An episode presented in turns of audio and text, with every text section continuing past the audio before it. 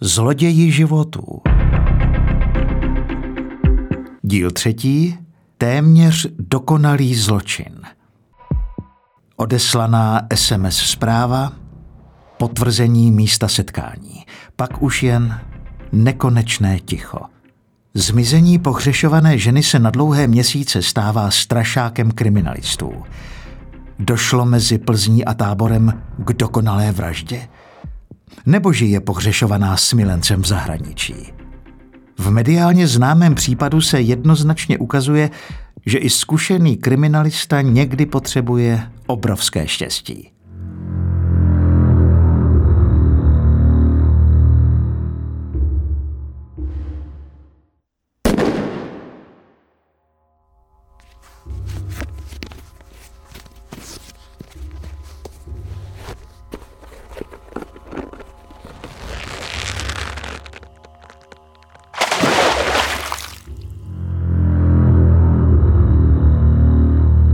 2007.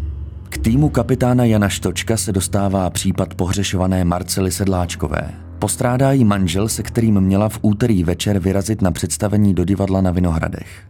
Manželovi sice SMS-kou oznámila, že přijde na sraz později, ale nakonec textové zprávy se podepsala křesním jménem. To nikdy předtím neudělala. Na domluvené místo srazu navíc nedorazila ani se spožděním. V tu chvíli už je její mobil nedostupný. Tak ho to zarazilo, do divadla sám nešel, jel domů a obvolával známý, prostě jestli někdo neviděl nebo prostě nedokázal si to vysvětlit. No a když nedošla domů celou noc, tak ráno se sebral a šel na nejbližší policii a tam nahlásil teda pohřešování. Na to už je vypracovaný takový postup. Policie přines fotografii té manželky, tam to s ní sepsali, s ním teda, co dělá manželka, kde pracuje, jo, takovýhle ty věci, krátký výslech. A protože tam bylo takový atypický s tím podpisem Marcela, tak eh, kolega se obrátil teda na naše oddělení s tím, že těch různých manželek a podobně mají občas jako ne dost, ale že jako to bývá, ale že tenhle případ je přece jenom takový nějaký divný, jestli se na to my nechceme podívat. Štočkův tým už má s podobnými případy zkušenosti. O postupu je tak jasno prakticky i hned. Jako první je potřeba důkladně vyslechnout manžela. Sám kriminalista v tu chvíli ještě nepočítá s tím, že by mohlo jít o vraždu. Pořád pracuje s verzí, že se Sedláčková brzy objeví. V den zmizení odjela pracovně z Prahy do Plzně. Mohla se někde opít, může mít i milence. Zarážející je ale onen podpis v SMS zprávě. Kdo by se podepisoval v krátké zprávě manželovi?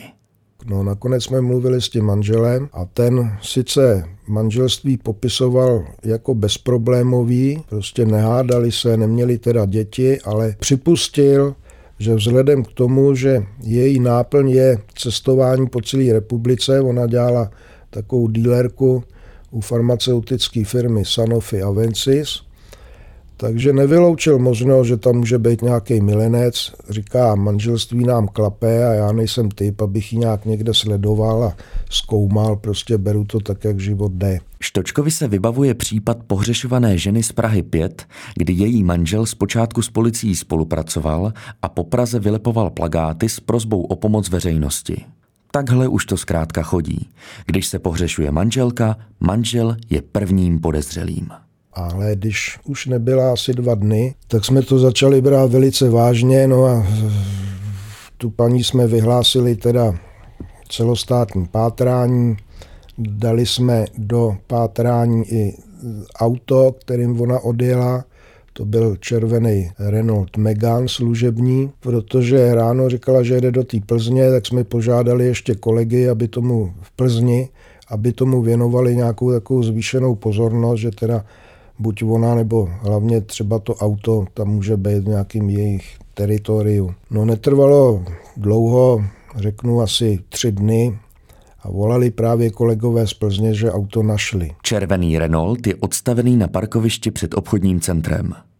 Z kamerových záznamů je jasné, že autem na místo přijela Sedláčková. Přijela sama, nakupovat ale nešla. Zastavila jen pár metrů od modrého Oplu Vectra. Z něj vystoupil muž s dioptrickými brýlemi a tmavými vlasy. Společně více než půl hodiny u auta diskutovali. Z toho jejich pohybu a gestikulací to nevypadalo na nějaký úplně přátelský, ne vůbec nějaký milostný rozhovor, ale bylo tam takový, jako to na nás dělalo dojem vzájemný přesvědčování. Po této době ona nasedá do auta, tak jsme později zjistili nějakého Vladimíra Majera a odjíždí s ním do centra Plzně. Tam už potom teda se nám z kamer ztratili, ale protože jsme věděli, že teda ten den chce navštívit eh, fakultní nemocnici v Bolevci, tak jsme se zase obrátili tady na tu nemocnici a ta nám tam půjčila teda záběry, záběry na vjezdu a my jsme tam asi po půl hodině našli, jak tohle modrý auto přijíždí na parkoviště té nemocnice. On zůstal sedět v autě, Ona vystoupila, šlo, šla do areálu nemocnice, tam zřejmě projednávala nějakou distribuci léku a zhruba po hodině se vrací a oba spolu odjíždí zase do centra Plzně. Tam z kamerových záznamů jsme neměli nic, oni tehdy zase tolik kamery ještě nebyly, tak jsme se domluvili s kolegama v Plzni, že teda nám v rámci jejich možností prohlídnou nějaký kamery, co se týče výjezdu z Plzně. Na kameře, která je v Plzni na Slovanech, tak se nám tohleto auto objevilo a kamera to byla kvalitní, takže jsme viděli, že oba spolu jedou jako na výjezd z Plzně a to je výjezd na tábor. Podle poznávací značky kriminalisté zjišťují, že jde o služební auto společnosti Pfizer, které Majer používá. Mezitím, co Štočkův tým schání samotného Majera, ještě ten den vychází z výslechů v obou farmaceutických firmách najevo, že dvojice by mezi sebou mohla mít víc než jen pracovní vztah. Nejdřív jde spíš o nepotvrzené drby. Kolegové Majera a Sedláčkové totiž detaily neznají, nebo spíše znát nechtějí. Několik zaměstnanců však nakonec s jistotou potvrdí, že Majer a Sedláčková udržovali milenecký poměr. Předpokládali jsme teda, že jedou někam z té Plzně a protože už jsme věděli, že teda ten milenecký vztah zase není tak, jak by měl být, že tam hlavně z její stránky ona se s tímhle tím člověkem chce rozejít, tak jsme furt přemýšleli, proč jako jedou z té Plzně tímhle směrem. Jo. A zjistili jsme, že tady ten pan Majer, že bydlí v táboře. Jo, tam má manželku, dvě děti tak jsme furt proč, jo, tam kolega třeba říká, no tak třeba si to jeli vyříkat s manželkou, nebo jo, já spíš měl názor ten, že někde budou mít nějaký rande v nějakém hotýlku nebo v nějakém motorestu, jo, že třeba se jedou rozloučit, nebo prostě nevěděli jsme, jo, tohle připadalo v úvahu, takže vzali se fotky a dva kolegové si vzali trasu z Plzně ze Slován až do tábora a objížděli, ono jich tam bylo docela dost na té trase, tady ty různé zařízení, kde prostě by to bylo vhodné na takový rande. Ačkoliv na případu pracuje tým několika lidí a většinu potřebných úkonů se daří zvládnout během několika dní, pátrání v penzionech, hotelech a motorestech úspěch nepřináší. Dvojici si nikdo nepamatuje, nikde se neubytovali, nikde se nezastavili, zkrátka nic. Kriminalisté už tou dobou schání samotného Majera, který údajně odjel na vícedenní firemní školení až do mostů u Jablunkova, tedy na zcela opačný konec republiky. S Majerem dokonce telefonuje i manžel pohřešované sedláčkové, který zkouší obvolat kontakty své ženy. V tu chvíli nemá ponětí o tom, že by měl mít se zmizením své ženy něco společného. V zoufalosti ale zkouší sehnat alespoň nějaké informace. Možná i tento telefonát Majera vyplaší. Tak jsme avizovali kolegy přímo na obvodním oddělení v Jablunkově a tím, když jsme to říkali, tak nám bylo řečeno, jo, tady jsme měli prostě případ, kdy jeden člověk z toho školení e, najednou zmizel a my jsme našli jeho auto zhořelý asi, já nevím, tři kilometry od té ubytovny někde v lese a říká, ano, bylo to auto, máme zjištěný, že teda patřilo teda do společnosti Pfizer a když jsme teda scháněli se po majiteli, který tam s ním přijel, tak ten tady není. Jo? Ten podle těch osob na tom školení, tak asi třetí den po příjezdu zmizel. Tak jsme se spojili s ostravskou kriminálkou, ty nám v tom udělali ještě další nějaké šetření a zjistilo se, že tady pan Majer přijel na to školení ne během dopoledne, jak bylo domluvený, ale přijel tam až skoro ve 22 hodin pozdě a ve srovnání, že vždycky na těchto akcích, kterých teda tyhle společnosti pořádali docela dost, tak byl takový společenský, veselý, ale tentokrát přijel, moc nemluvil. Hlavně se dožadoval nějakého jídla, asi měl hlad a prostě se moc nebavil s těma ostatníma. Ještě tam došlo k takové situaci, že zaparkoval toho Opla tak, že bránil ve výjezdu zase jinýmu, který ráno potřeboval jet někam něco vyřídit, tam někde do okolí a když za ním přišel, on je večeři a říká, půjč mi klíče, já si popojedu s tvým autem a prostě tento odmít s tím, že ani náhodou a to tě s tím odjedu já. A on říká, prosím tě, proč, jestej normálně, já si s tím někde couvnu. Ne, ne, ne, ne, to, to si já, já s tím odjedu. Jo. Takže nechal večeře, ač byl hladový, šel, natočil to auto, asi o metr popojel a zase se vracel teda k té večeři. Za žádnou cenu nechtěl, aby do toho auta někdo vstoupil.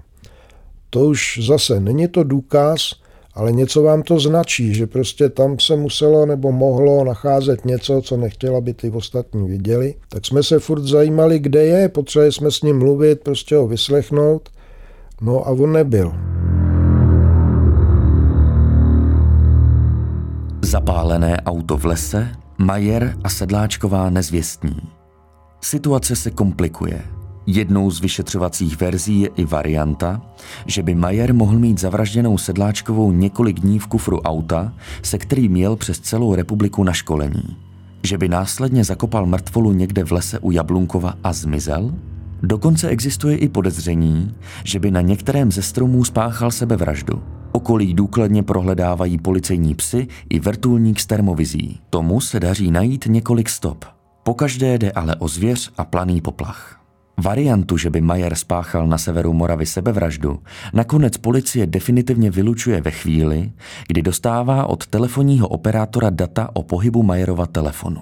Podle toho jsme zjistili, že on, jak teda odjel tím autem po těch třech dnech a to auto zořelo, tak eh, z toho lesa pravděpodobně pěšky jde do obce Čaca. Ono to nebylo daleko, to bylo asi 4-5 kilometrů, ale už to bylo na slovenském území. Z obce nebo města Čaca se nám mobil pohybuje do Žiliny, ze Žiliny do Bratislavy. Bylo evidentní, že teda na tu cestu použil vlak a skončil v Maďarsku Budapešti.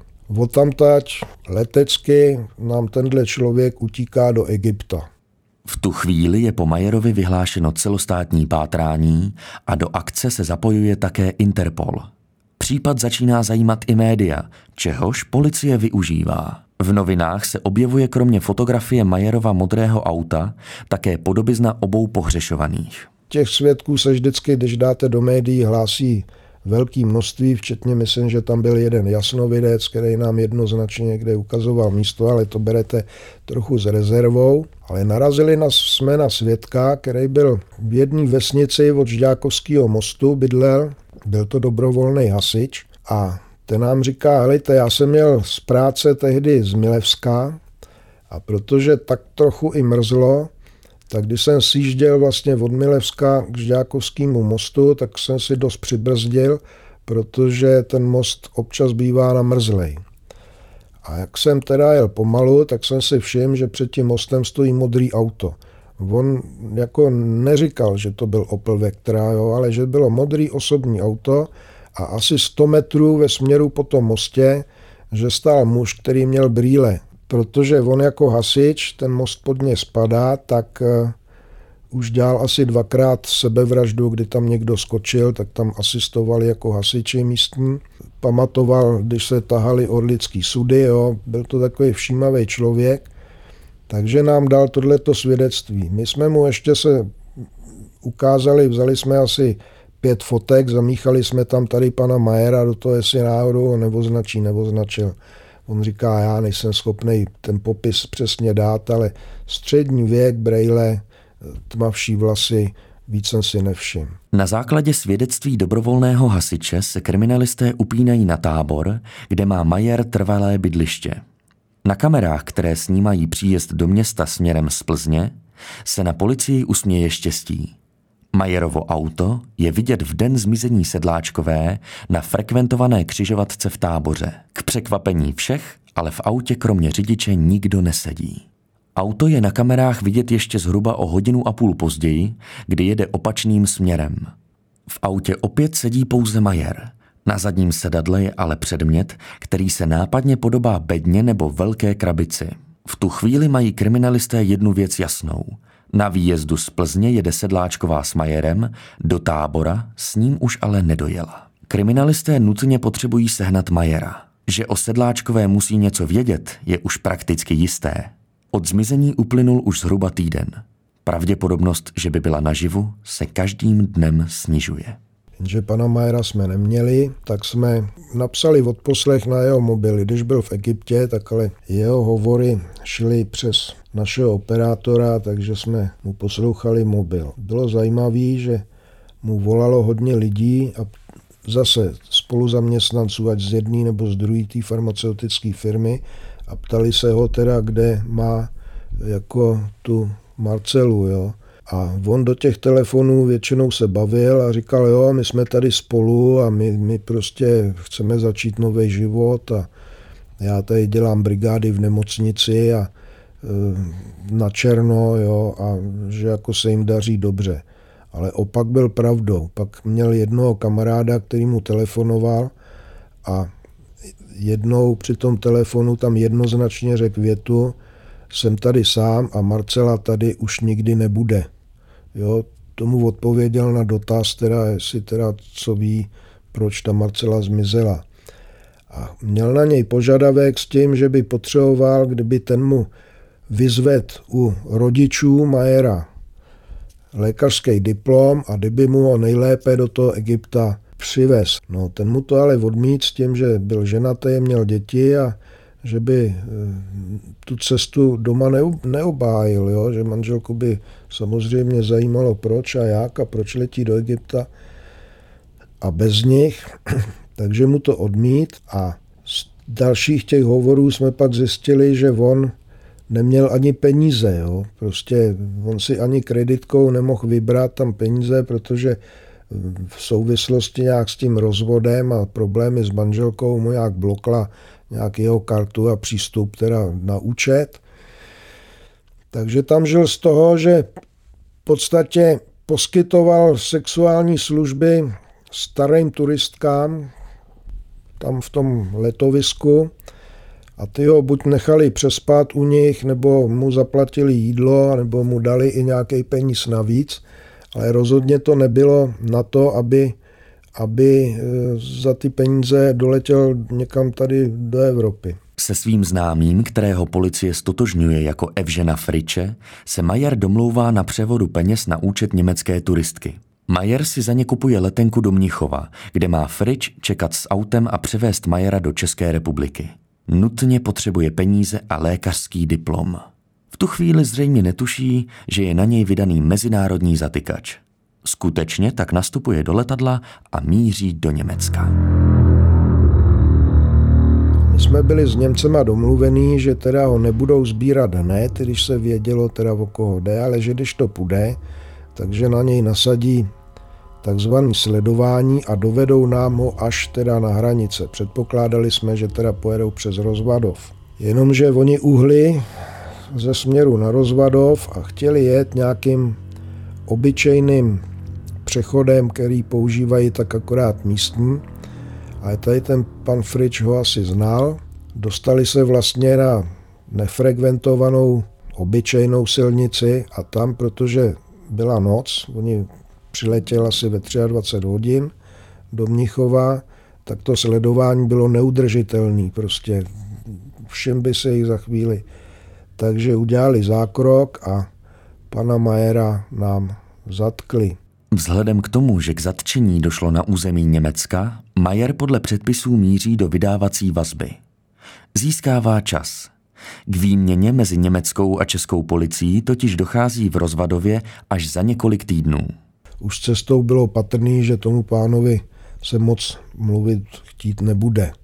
Jo, první otázka v kanceláři, kde je Marcela, tak jako začal, co on by o tom mohl vědět a proč a jak. A spíš to vypadalo na to, že si chce stěžovat všude možně a odmítal prostě komunikovat. Já jsem tenkrát to porovnal, že Roubal byl sakra nekomunikativní, ale že když na to přišlo, že se dokázal bavit o vlacích a zemědělství, ale tady ten člověk prostě arrogantní, nedutklivý, nebavil se o všem.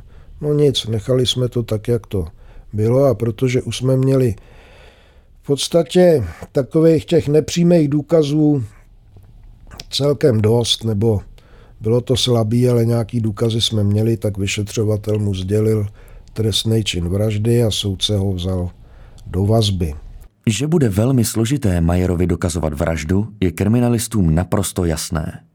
Tělo sedláčkové se doposud neobjevilo, navíc rodiče platí Majerovi špičkového advokáta. Očekávali jsme teda, že ten nám bude dělat problémy, pán přijel. Jednalo se taky střední věk, takovej celý holohlavej a neustále měl úsměv. Jako nebyl, nebyl, nebyl nějak arrogantní a při takovém tom prvotním rozhovoru tak říká, já teda většinou hájím ekonomické kauzy, ale jako zpestření jsem vzal tuhle vaší vraždu a e, tak budu tady pána Majera hájit. Říká, máte vraždu kvalifikovanou a co jsem slyšel, zatím neznám spis, ale slyšel jsem, že nemáte mrtvolu. Povídám, no nemáme, no prostě. A jak chcete dělat vraždu? A no nechte, nechte, nechte na hlavě, no tak jako třeba se to odsoudí a to a on povídá, pánové, já vám nebudu dělat problémy, tady nějaký důkazy asi máte, ale věřte tomu, že já vám to u soudu rozbiju a že budu požadovat zproštění, protože to, to jako nejde. Opakované výslechy k žádnému převratnému výsledku nevedou. Majer neustále popírá, že by měl se zmizením sedláčkové cokoliv společného. Nepřímých důkazů je celá řada. Hlavní důkaz ale pořád chybí. Kriminalisté pátrají po bedně, kterou vezl Majer autem z tábora. Trasu mezi Plzní a táborem prohledávají během následujících měsíců nesčetněkrát. Prověřují každou odbočku na lesní cestu. Hledají stopy pokopání v zemi, zkouší pátrat i v Orlické přehradě v okolí Žďákovského mostu. Výsledek ale žádný. Majer následující rok tráví ve vazbě.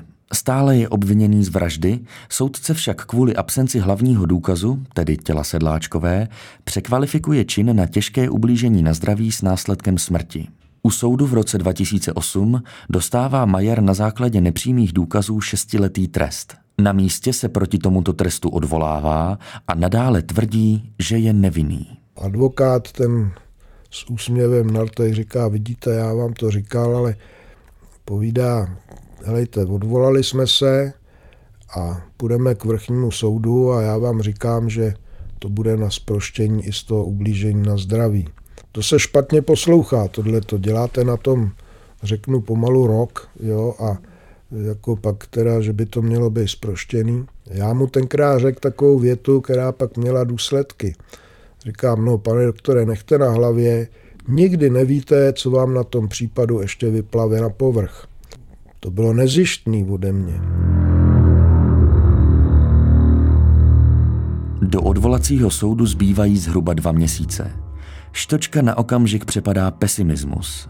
Za tak krátkou dobu se jen těžko podaří zajistit nové důkazy, které by u soudu obstály.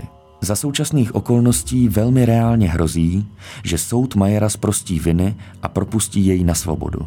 K dokonalému zločinu chybí Majerovi už jen krůček.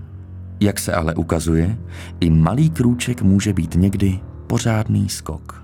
Pamatuju si přesně, že bylo tři dny před eh, tím jednáním toho vrchního soudu. Byla sobota, já jsem tady doma něco dělal a zvoní mi služební mobil. A na druhé straně byl kolega z Budějovic, z kriminálky, A říká mi, hele, ne, nechybí vám tam u vás nějaká ženská? A povídám, ty snad máš nějakou, nebo tohle říkám, no chybí. A on povídá, hele, já mám dosah a teď mi volali, jsem tady na Červený nad Vltavou, tady kousek dál, rybáři objevili na hladině nějakou bednu, tak to dotáhli na břeh, otevřeli to v domění, že tam bude nějaký poklad a oni tam našli mrtvolu. Tak jsem tam jel, rozřízli jsme teda v oblasti hlavy černý igelit, ona byla, ta mrtvola zabalená teda v černém igelitu a zjistili jsme, že je to ženská, mladší ženská, delší vlasy a na krku má dva takové řetízky. Takový atypický. A teď, když mi tohle to řekl, tak já jsem vožil. Jo. Říkám, no hele, my jsme měli ženskou, ano, měla řetízky. Ty řetízky byly někde kupovaný na dovolený snad shodou okolností v Egyptě. A ten Egypt má takový víc červený zlato, než teda e, se vydává u nás. A on povídá, no to je přesně ono, čer, hodně červený zlato má na krku. No tak já, jak jsem byl v Teplákovce tady doma, tak jsem neváhal, říkám, hele, já tam jedu. Skočil jsem do svého auta, ani jsem nevyřizoval služební, mazal jsem na červenou nad Vltavou, byl jsem zvědavý, no a přijedu tam a tam oni už měli tu bednu převezenou na pláž, Výjezd Budějovický, akorát tak už měl skončený ohledání jak bedny, tak i toho místa teda toho vytažení. No, tak jsem se na to podíval a opravdu e, řetisky, tam jsem věděl, že na tom jednom je nějaký přívěšek s nějakou Kleopatrou, jo, prostě eh, i podoba na to, že teda byla asi 17 měsíců teda pod vodou, tak se dalo i eh, jakž takž tu podobu, prostě nebyla tam, nebyla tam nějaká hniloba, bylo to spíš takový macerovaný vodou, ten obličej. Když jsem viděl tady ty řetízky a i tu podobu, prostě, která se dala nějak tak při troše fantazie eh, identifikovat podle, podle podoby, tak jsem konstatoval, že je to na 99% naše paní Sedláčková. Do odvolacího soudu zbývají tři dny. Od zmizení sedláčkové uplynulo 17 měsíců. Kriminalisté před sebou mají klíčový důkaz. Druhý den na soudním lékařství v Českých Budějovicích probíhá pitva. Měla by odhalit, jak sedláčková zemřela. Na mrtvém těle ale není zřejmé žádné zásadní zranění. Sedláčková měla svázané ruce i nohy, přes ústa lepící pásku a na hlavě igelitový pytel soudní lékař, a že to je docela kapacita českého soudního lékařství, tak se v závěru vyjádřil, že z největší pravděpodobností se jedná o utopení a že do té bedny musela, dát, musela být daná zaživa, jo, což samozřejmě je takový velice brutální. Podporovalo to ten nález, jo, že nikde, nikde zranění nebylo a já viděl na vlastní oči, že v plicích byla voda. Ptal jsem se toho lékaře a on povídá, tohle je voda nadechnutá, jo? to není voda, která by tam natekla. Takže tím pádem by to samozřejmě znamenalo, že teda ne první odstavec trestního činu vraždy, ale druhý odstavec. Ještě mu říkám, obhájte si tohle u soudu. Ano, obhájím. Soudní lékař bleskově píše znalecký posudek, kriminalisté mezi tím informují vrchní soud o převratném důkazu. Ten případ obratem vrací zpět k městskému soudu. Čas teď hraje do karet policii. Během nařízené domovní prohlídky kriminalisté zajišťují mimo jiné nářadí z Majerovy dílny. Objevená bedna, v níž bylo tělo v igelitovém pytli, má totiž po obvodu navrtané díry. Výsledky z kriminalistického ústavu jednoznačně potvrzují, že na jednom z vrtáků z Majerovy dílny jsou mikroskopické zbytky plastové bedny. Stejné bedny, ve které byla sedláčková objevena. On to pochopitelně vůbec nevysvětloval, ten trval na tom, já jsem nikoho nezabil a tak dál. No ale tam to vycházelo i časově, že on když vlastně přijíždí do tábora a odjíždí za hodinu a půl, tak to je akorát tak doba, jak navrtat po obvodě tady tu, tady tu nádobu. Ani takové důkazy Majera nedonutí k přiznání. Vinu stále kategoricky popírá. U soudu se dokonce otáčí směrem k pozůstalým a sledovým klidem prohlašuje, že s vraždou nemá nic společného. Tam seděli novináři, seděli tam nějaký studenti, prostě o ten případ byl zájem a teď takhle začal koukat do té veřejnosti a říká, hledám rodiče Marcely. Jo? A teď to a najednou je viděl, říká, jo, už vás vidím. A přímo řekl, chtěl bych vám tady svatosvatě říct, že já ze smrtí Marcely nemám vůbec nic společného.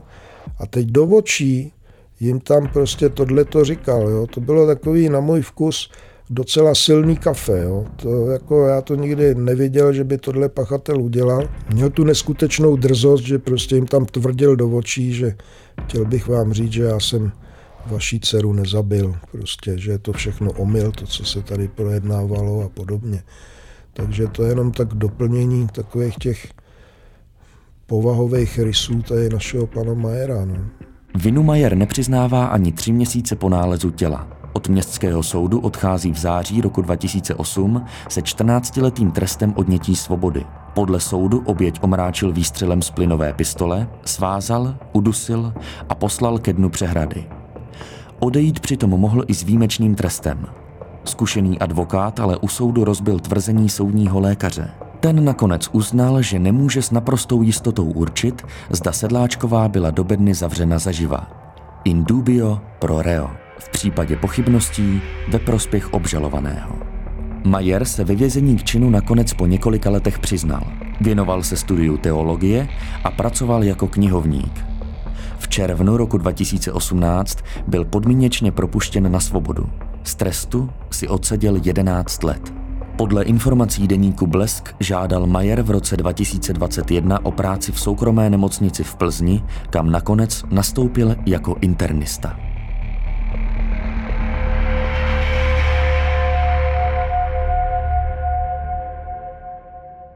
Podcast Zloději životů vám přinesli novinky CZ Jakub Štěpánek, Tomáš Skoupí, David Rineš a Richard Wagner. Všechny díly z první série najdete už nyní na novinkách a v podcastových aplikacích.